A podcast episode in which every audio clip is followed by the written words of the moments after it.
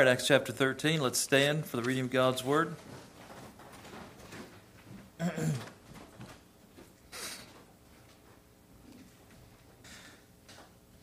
we'll look at verses 1 through 3. Acts chapter 13, verses 1 through 3. The Word of God says, Now there were in the church that was at Antioch certain prophets and teachers, as Barnabas and Simeon, that was called Niger, and Lucius of Cyrene, and Manaen which had been brought up with Herod the Tetrarch and Saul. And as they ministered to the Lord and fasted, the Holy Ghost said, Separate me, Barnabas and Saul, for the work whereunto I have called them. And when they had fasted and prayed and they laid their hands on them, they sent them away. Uh, and let's pray. Lord, thank you for the truth in your scriptures we're going to look at this evening. Help us to understand our responsibility uh, in the world as individuals, as a church. And Lord, may we find a cause that is greater than ourselves that pulls us out of bed and towards a worthy goal. We pray you'd speak to our hearts tonight in Christ's name. Amen. You may be seated. And so tonight I want to give you a Bible study on this subject, and you'll see how it helps our church, but it also applies to each one of us and that is that in the scriptures we see that churches plant churches. Churches plant churches. In Acts chapter 13, there's a lot of different ways we could go with this, but we see the church here at Antioch, which was a, a, a prominent church, really became the prototypical church of the time after the persecution pushed believers outside of Jerusalem and they scattered, taking the gospel with them. The church at Antioch became just a powerhouse of Christianity and sending missionaries and uh, soul winners in the local community, missionaries around uh, the, the region there. And in this case, we find them sending out some more folks. They had a lot of wonderful ministers there. By ministers, that just means a servant of the Lord. We think often of, of a minister as one who is a, a professional or, or uh, has a position, but there's the word's used two ways. A minister can just be a servant. A minister, capital M, can be like a pastor, uh, an evangelist, something like that. But they, they obviously had a lot of, of mature Christians doing a, a mighty work and verse 2 says these people were busy serving the Lord. They were fasting. They were seeking the Lord. They were seeking His power. They were consumed with doing the work of the Lord. And let me just remind you that uh, you don't have to be a pastor to serve the Lord. You don't have to be a missionary or an evangelist to serve the Lord. The truth is, every Christian is a servant of the Lord. Uh, you say, well, uh, well, I'm, I'm an accountant. I'm a, I'm a construction worker. I'm a driver. I'm a, I'm a this. I'm a that. Well, that may be what you do to provide for your family, but it shouldn't be who you are. That should not be the limit of who you are. And never forget that we should always get up to make a difference, not just get up to make a living. If you get in the habit of just getting up to make a living, that gets old real fast. But if you get in the habit of waking up and your, your profession might be X, but your purpose is Christ and your identity is Christ, and that's a powerful way to live. And so we, we must never forget that. But as these men were serving the Lord, the Holy Ghost said, Separate me, Barnabas and Saul. This is the call of God. Sometimes uh, God will call specific people to a certain work outside of the church. As a young man, 17 year old man at Blessed Hope Baptist Church in Jasonville, Indiana. The Holy Ghost said, Separate me, Paul Chapman. And God put on me the call to become a, a, a full time preacher and a pastor. And I've been doing that now all these years. But that's the call here. And then we see the church got together, the church agreed. They had an ordination service in verse 3. And when they had fasted and prayed, they laid their hands on them and sent them away. So you see here this church, this prototypical church that was doing an awful lot to reach their local area and the regions beyond. This church had built into their DNA we're going to send people out to do the work of God. We are winning people to Christ, we're baptizing them, we're teaching them, but we fully expect people from our congregation to leave and go serve God somewhere else. Uh, and by the way, that should be the, the expectation of every genuine church. Is we're going to do our best here to serve the Lord, but we also fully expect for God to use us other places as well, uh, whether it's through our missions program or specifically having people leave us to go and serve other places. Over the years, we've had young people grow up or get saved in the church, and they are now other places uh, and went other places uh, to work in local churches or to to serve Him. Uh, and so, but it doesn't happen near near enough, and we need to pray for that. Not everybody should be called to the ministry. Not everybody will be called to the ministry uh, to go somewhere else and, and do the, the work of God, but everyone should surrender to the ministry. Every Christian should be so surrendered to God, and I'm talking about from the youngest to the oldest. Every one of us should be so surrendered to God that God, you tell me what to do and I'll do it. You lead me where to go and I'll go. I'll move my family. I'll, I'll sell everything I have. I'll go work in the, in, in the jungles of South America. I'll go to the deserts of the Middle East. You say that's scary. Well, it is scary in some way, but it's also the right thing to do. Now, the truth is, most people who surrender, God says, No, I'm happy with you just serving where you're at. Right? Think about the maniac of Gadara. The maniac of Gadara got saved. He surrendered to follow Christ. He said, I want to go with you and, and, and work with you. And, and Jesus said, No, go home to your friends and tell them what God's done for you. For most of the Christians in the world, God's going to say, You go home to your friends. You stay right where you're at. You go to work and tell people about me. You go to your family, your friends. You work in that local church. But each one of us should be surrendered to go as God leads. But we see built into the very DNA of this church, they said, We are busy about not just building our church, but we want to start other churches.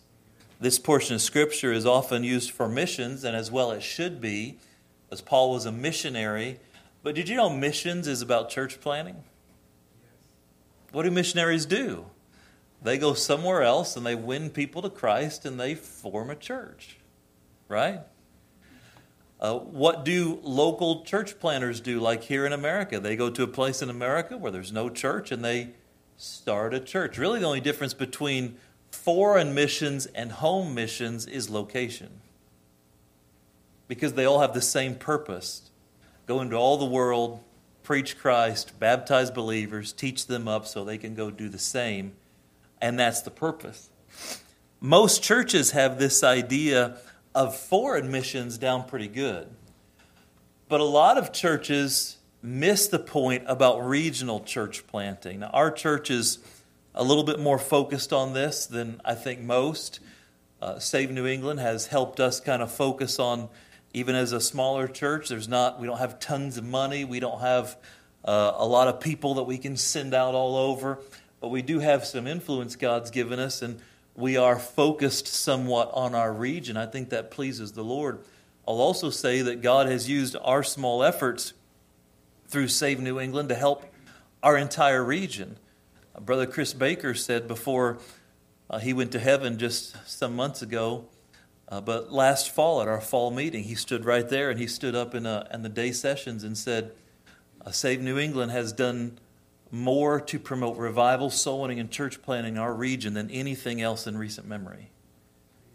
And I kind of sit there and thought, wow, I haven't really thought about it like that. But that's that's you and that's me, and that's us pushing and pulling on the same rope and pushing against the same obstacles.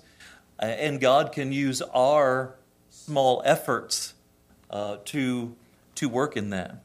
Uh, our conference coming up this fall. Uh, you know, it's not uncommon for us to have uh, 30, 40, 45 pastors come to that, preachers come to that. And anytime that we encourage a preacher, we encourage his whole church and then those folks go in their areas and and encourage people. And so uh, God has used our church in a special way in our region, but I think even we have some work to do on that just internally about what we can do. And I know sometimes it's hard. You say, "Preacher, I'm just trying to pay the bills. I'm just trying to, I'm just trying to survive. I'm trying to stay married. I'm trying to raise kids. I'm trying to, to, to get healthy. I'm, I'm just trying to survive." But one of the best things about getting a vision bigger than yourself is it's magnetic. You know, there's two types of motivation. There's a pushing motivation. Imagine somebody getting behind you, kind of shoving you down the road. That's a type of motivation. It's not our favorite one, is it? But there's also that, that pull motivation. Imagine that you want something so bad that you're willing to walk towards it or even run towards it. And whenever we find a cause bigger than ourselves, even in our own lives with all of our troubles, it pulls us forward. It gets us out of the quicksand of trials and tribulations. We're able to think bigger than ourselves and our, our own problems. Think of David. I listened to the story this morning as I was working. I was listening to the Bible, uh, uh the audio Bible, and and uh, David going to his brothers, and everybody's standing around, and David's like, "Is there not a cause?" Uh, and the rest of the, the Israelites were standing around and people pushing them. I'm sure they said, Eliab, you go, you're strong. And I'm sure somebody said, Saul, you're the, you're the king, you're the tallest when you go. And they're fighting against that. But David had something pulling him towards Goliath. He had a cause. And when we get a cause, it has the ability to pull us out of ourselves, to pull us out of our, our, our uh, stagnant position, our, our paralyzation, if you will, because of the circumstances and minutiae of life and it pulls us towards something that matters. It gives life meaning. Work and money and routine and all of that is not worth living. That's why a lot of people just say, What's the point? Well, the point is we've got a cause. And that cause pulls us out of ourselves towards something greater. And so this is important on a church level for us to understand the responsibility of our church, but a church is nothing more than an assembly of baptized believers. And so we must understand our position and responsibility, and that gives us meaning. The average church does not understand their responsibility or even understand how to affect their region. They often have their, their local outreach in their town and and, and the outreaches out of their church, and then they have a far foreign missions program, but there is a place that's missed, that middle region between home and afar. We're supposed to be doing something with that too. And this church had the idea that it's built into the very DNA of our church. We're going to reach people here, and we're going to do everything we can to see churches started other places. Why? Because it's God's plan for churches to start churches. Where do churches come from? Do they just show up? You start a church like a business? No, somebody has to get a burden. Somebody has to preach that burden. Somebody has to teach other people about the burden. There has to be churches that say, this is what's important and this is what we're going to do, and it's, it's vital. Every discerning believer will confess that we need many more churches in countless communities. And many believers pray to this end Lord, give us more good churches. Lord, give us more good churches. Most fundamental pastors who believe the Bible stand ready to help a worthy church planter or a young church with prayer and encouragement and financial support. And we're thankful for all of that, but we have to understand that that model is not working to save our nation. We're losing our nation while we wait for God to do something. Sin is abounding. Churches shrivel up and die while they pray for God to work on someone else's heart. God, send someone else, do something.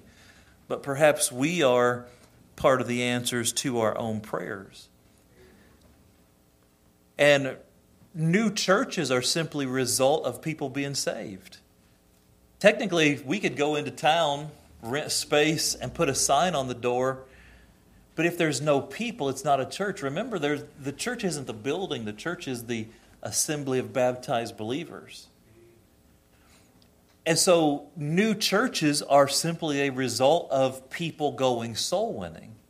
When a church planter goes somewhere, his purpose is to go soul winning and win people to Christ. When a foreign missionary goes to the field, his purpose is to preach Christ and go soul winning and get a group of believers, baptizing them, and they become the church. The process of church planting begins with personal evangelism. Let's look at a verse that we're, we're very familiar with Matthew chapter 28. Matthew chapter 28, we see the Great Commission. and it's good to look at it every once in a while, be reminded of, of our purpose. And again, a lot of people think of, of this in the terms of, of personal soul winning, local church outreach, foreign missions. But there's an area in between that often gets neglected. Matthew chapter 28, verse 18, the Bible says, And Jesus came and spake unto them, saying, All power is given unto me in heaven and in earth. Go ye therefore and teach all nations, baptizing them in the name of the Father and of the Son and of the Holy Ghost, teaching them to observe all things whatsoever I have commanded you, and lo, I am with you always, even unto the end of the world. So we see the power in verse 18. Jesus has the power. We see the potential, we see the process in verse 19, we see the promise of his presence in verse 20. You're never alone. If you if you get to the place where you're not feeling the presence of God, you're not you're not sensing the presence of God in your life, then one of the best things you can do is get busy telling other people about him. Because Jesus said, when you're involved telling other people about me, I'm with you always. Now, He's always with believers. He'll never leave us nor forsake us, Hebrews 13 says, but I believe this is the promise of His presence. You're going to know I'm there. You're going to know you're not alone when you're involved in telling the world about me. Uh, and church planting begins with personal evangelism. God has called every believer to take the gospel to the world and make more disciples of Christ. But I wonder if you've ever stopped to consider that this idea is found even in nature. Consider an apple tree. Where do apple trees come from? Seeds. So you can't, if you go down to the store and buy an apple tree, where'd they get it? you know, there had to be a seed somewhere. But where do you get apple seeds from? Apples. So watch this. You have a tree. The fruit of the tree is an apple. If you want more tree, the, the seed for another tree is within the fruit from that tree. And you see this process happen. A seed gets planted, it matures, it bears fruit, that fruit has to die, that seed's released, and the process repeats uh, all throughout time until the Lord changes things. When each fruit ripens and dies, it spreads the seeds for many more apple trees to grow. But consider this. In the same way, the Christian has the gospel seed within them to bear fruit. And the fruit of the righteous, the Bible says, is a tree of life. Well, what's a tree of life? A tree of life is a tree that gives more life. What life are we talking about? Eternal life. So, watch this. I get saved. I have within me eternal life. I now have the seed in me to spread eternal life to others. When they receive the seed, they become a tree of life where they can give the seed of life to others. The seed of life is the gospel. And so every time you eat an apple and you get down to those seeds, don't begrudge it. Think, oh, praise God, that's where we get apples from. But also think, this is the seed. I've got the seed in me. Now, what happens if a if a apples all over the place just stopped having seeds in them? What if apple trees just Didn't have any more fruit. Wouldn't be too long until there's no more apple trees, right? And when Christians don't give out the gospel seed, it's not too long before the number of Christians shrivel up. You've got to understand, nobody's born a Christian. Right? Nobody's born with salvation. That's something that has to be freely accepted by faith in Jesus Christ. You have to be able to understand what you're doing, make a decision, accept Christ. That means every new generation that's born, everybody's lost. And we have to win more people to Christ. And for 2,000 years, that's how the process has worked. Christians who get mature, they begin to bear fruit. They have to die to themselves and their own self interest so they can release that seed so new Christians can be birthed. John 15, 8 says, Herein is my Father glorified, that ye bear much fruit, so shall ye be my disciples. What fruit is that? Proverbs 11:30, the fruit of the righteous is a tree of life. What's that talking about? The last half of the verse says, And he that winneth souls is wise. It's a soul winning verse. And so the fruit of the Christian is another Christian. Sometimes people get confused about John 15. They say, no, that's the fruit of the Spirit. But how is the fruit of the Spirit the fruit of the Christian? No, the fruit of the Spirit is the fruit of the Spirit, right? The fruit of the Christian is another Christian.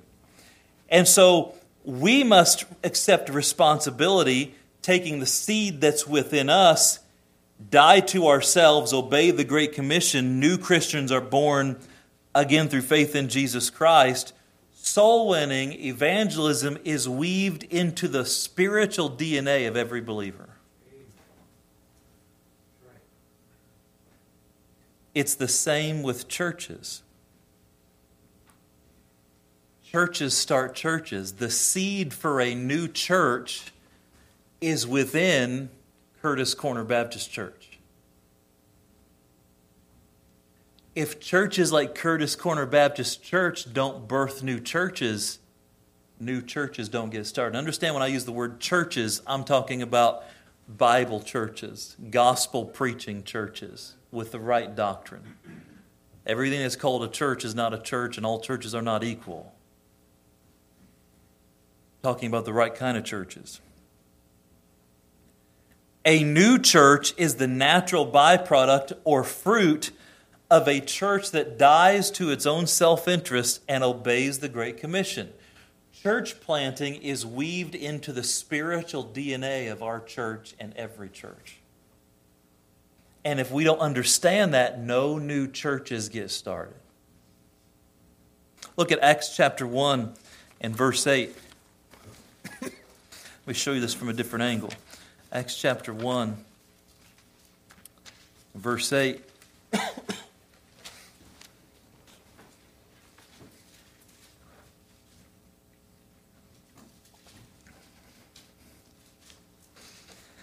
Acts 1 8, the Bible says, But ye shall receive power after that the Holy Ghost is come upon you, and ye shall be witnesses unto me. A lot of people stop there. Yep, when we receive the Holy Spirit power, now that gives us the boldness, the ability to step outside of ourselves and witness.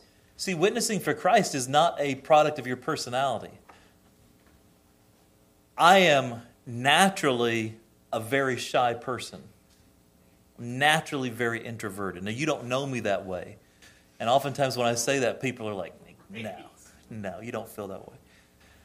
Uh, and I've told you stories, and, and naturally, I, I very easily could have been a Baptist monk.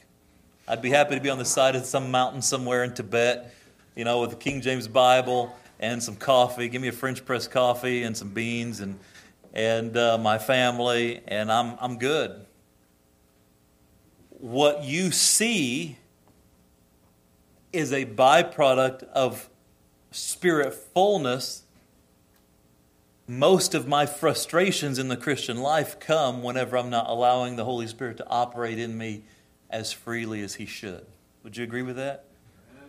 There are times when I'm, I don't want to talk to anybody. I don't, I don't want to witness. I don't want to go. But that's always a red flag that, well, I must not be operating in the Spirit because the Spirit gives me the ability and the desire to do so. And so we understand that when the Holy Ghost comes upon us, we'll become witnesses. But we often stop there, but read the rest of the verse. Both in Jerusalem and in all Judea and in Samaria and unto the uttermost parts of the earth. So we've talked about this many times. The word both means at the same time. So it's God's plan that a local church reach their local community while at the same time reaching to the uttermost parts of the earth. We do that in two ways through soul winning, personal soul winning evangelism outreach ministries in our church, and through our foreign missions program. The gospel is going out this week in the far reaches of the world because of our missions program, the missionaries we support, you're given towards missions, and so far, uh, so on. But notice there's two other there's two other places between Jerusalem, which is your local town, local city, and the uttermost parts. There's two other locations mentioned, and we find them here in verse 8. The Bible says, in Jerusalem and in Judea, that's kind of your region, Samaria, that's the next door region, and the uttermost part of the earth. So if you think about this, if you were to drop a pebble in the water, that pebble, the rings go out in concentric circles, don't they? And they kind of go out a little bit, and they go a little further, and a little further, and a little further, and a little further. And that's the way our gospel influence should happen from right here at 591 Curtis Corner Road. There are concentric circles going out from our place, taking the gospel with us. But notice if you drop a pebble, it doesn't give a couple close circles and then wait a while and then now the circles are far away. No, it's a it's a a smooth development all the way through. And I think one thing that's lacking in a lot of church outreach programs and in a lot of church DNA in how they think about reaching the world is they forget about those local regions. They forget about Judea and Samaria. And one way you do that is by starting churches. The local church takes the responsibility to start another church, praying for a man of God to come. But the church is going to finance it, the church is going to support it. We talk about the, the mother church. Imagine if, if our church was like a, a mom that has children. When those children are coming, the, the mom provides all the sustenance in the beginning. The, um, the, the, the new church is born, the mother helps it along. There's two ways to start churches on the forum field or here. One is to support someone else's burden, which we do regularly, and we support several church planters right now. Uh, some other man uh, with the most of the burden, uh, burdened by some other church, uh, and then they get some support from other places, and we, we just kind of help them along. But there's also each church should be willing sometime in the church's life to be a mother church, to take on the burden and say, no, our church is going to take on the primary responsibility of birthing another church into existence. I'm not sure there's no record in the 185 year history of our church. It may be, maybe I just don't know it. I have not come across any records in the 185 year history of our church where Curtis Corner Baptist Church has taken on the burden to start another church. And I think that's something we need to rectify. I think every new church plant should be birthed with the idea that, hey, one of these days we're going to start a church. That's just part of the DNA of the church. Why is Curtis Corner Baptist Church here? You know, this church was started in 1842 been on this corner since 1844. Think about that 185 years this August. Hard to believe our 175th was 10 years ago. You believe that? yeah, Don said that's older than me. And I think it may be. I'm not quite sure, but I'm, I'm willing to look at your birth certificate and, and uh, see if that's true. But uh, uh, it's a long time. And so, how did we get here? And the truth is, there was a church in the northern part of our state that had a burden for the people in South Kingstown. There needed to be a gospel preaching church here in our town. Now, if you were to drive to where that church was located today, it's only about a 40 minute drive on nice roads, but back then it would have been an all day wagon ride. You think 1842, people are still horse and buggy folks.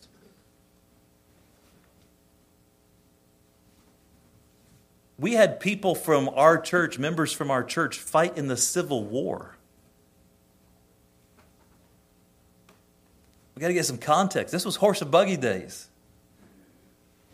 It would have taken someone all day to get down here. They said somebody's got to reach those people down there. And so that church organized and took upon itself the burden to start a church in South Kingstown during all the trials and tribulation of the mid 1800s. Think about how poor people were. Think about how difficult life was. But imagine for almost 200 years, the people that sacrificed to start that church have been reaping eternal rewards because they said, We're going to help this happen. We're going to take on the burden to make this happen. Think about that. That's a worthy goal, isn't it?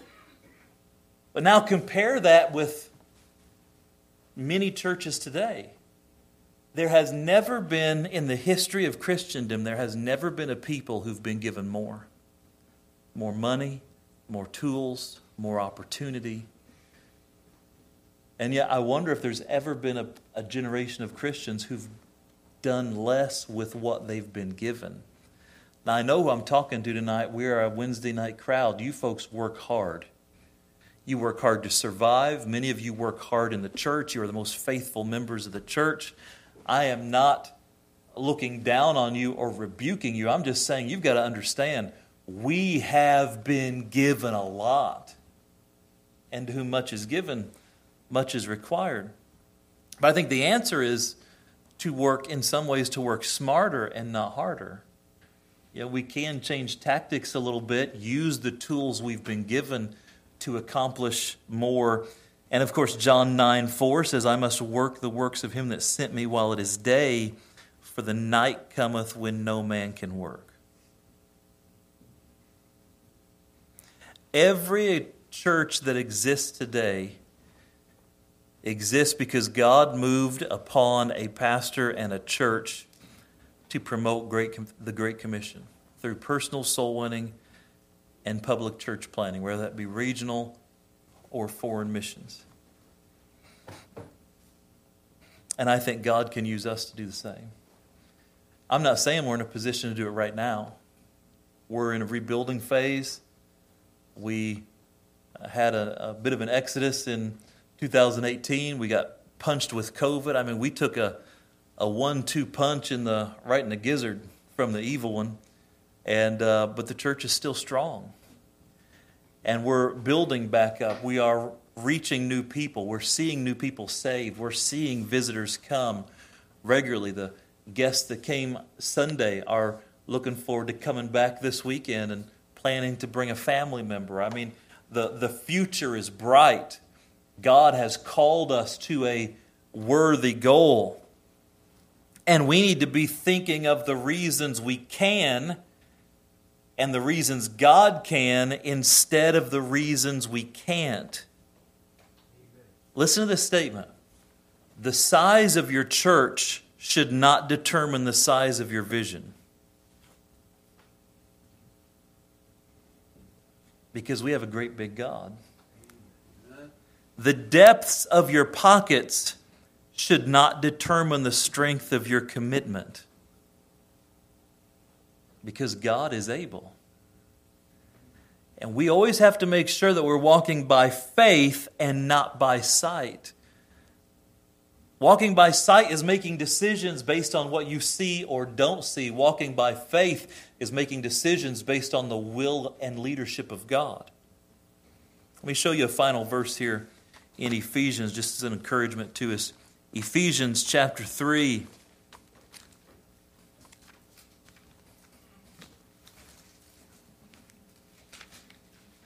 I just missed Brother Ken there for a moment.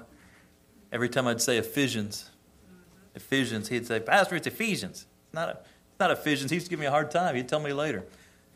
It's not Ephesians, it's Ephesians. I'd say, okay, Brother Ken, you're, you're right. I don't know how to stop saying it, but you're right. But uh, I sure do miss him. Ephesians 3.20, look at this beautiful verse. Now unto him that is able.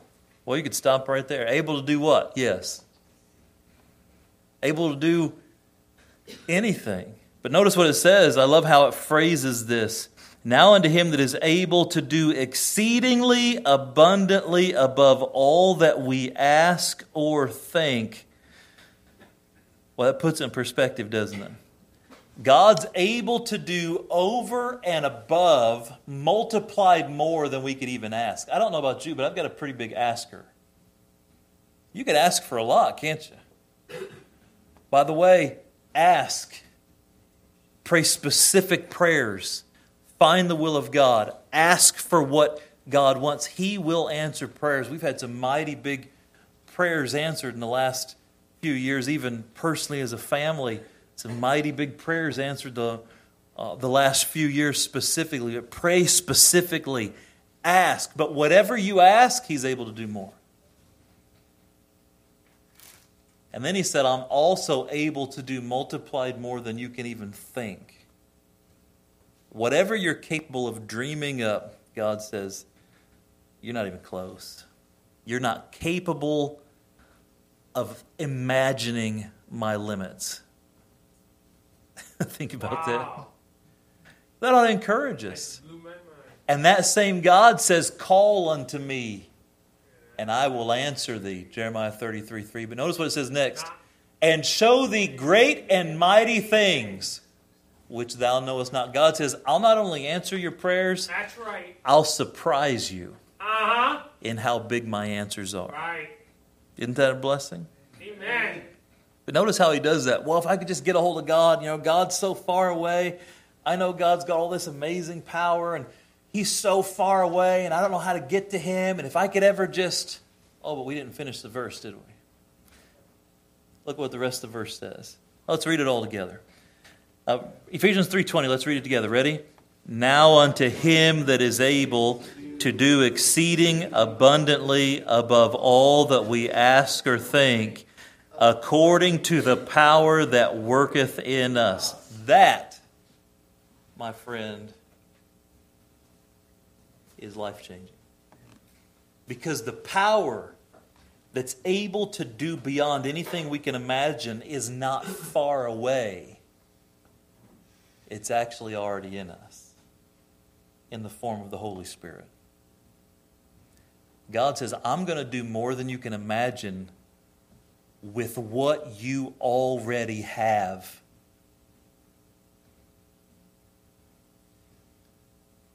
That's pretty amazing. Then read the verse 21. Unto him be glory in the church by Christ Jesus throughout all ages, world without end. Amen. Notice what that truth does. It even got the Holy Spirit excited. The Holy Spirit here inspiring this, and the Apostle Paul getting excited by inspiration of the Holy Spirit. And notice the, the depth and breadth of this praise. Unto him be glory in the church by Christ Jesus. Of course, he's the one who worthy of all praise and honor and worship and gives us all good things come from God through Jesus throughout all ages, world without end. That's eternity, folks. And then he amens himself. I like it when God amens himself. And God says, That's right. Don't you forget it. What amen means, right? That's right. That's true. And God says such a mighty statement. He said, That's right. It's like saying, Don't you forget it. It's easy for us because we're having the burdens of life to kind of live under the burdens. But I'm encouraging us tonight it's the vision, the cause greater than ourself that pulls us out from underneath the burdens to live in the glorious possibility that is the will of God. And that's what God invites us to. Amen. Let's pray. Father, thank you for this truth.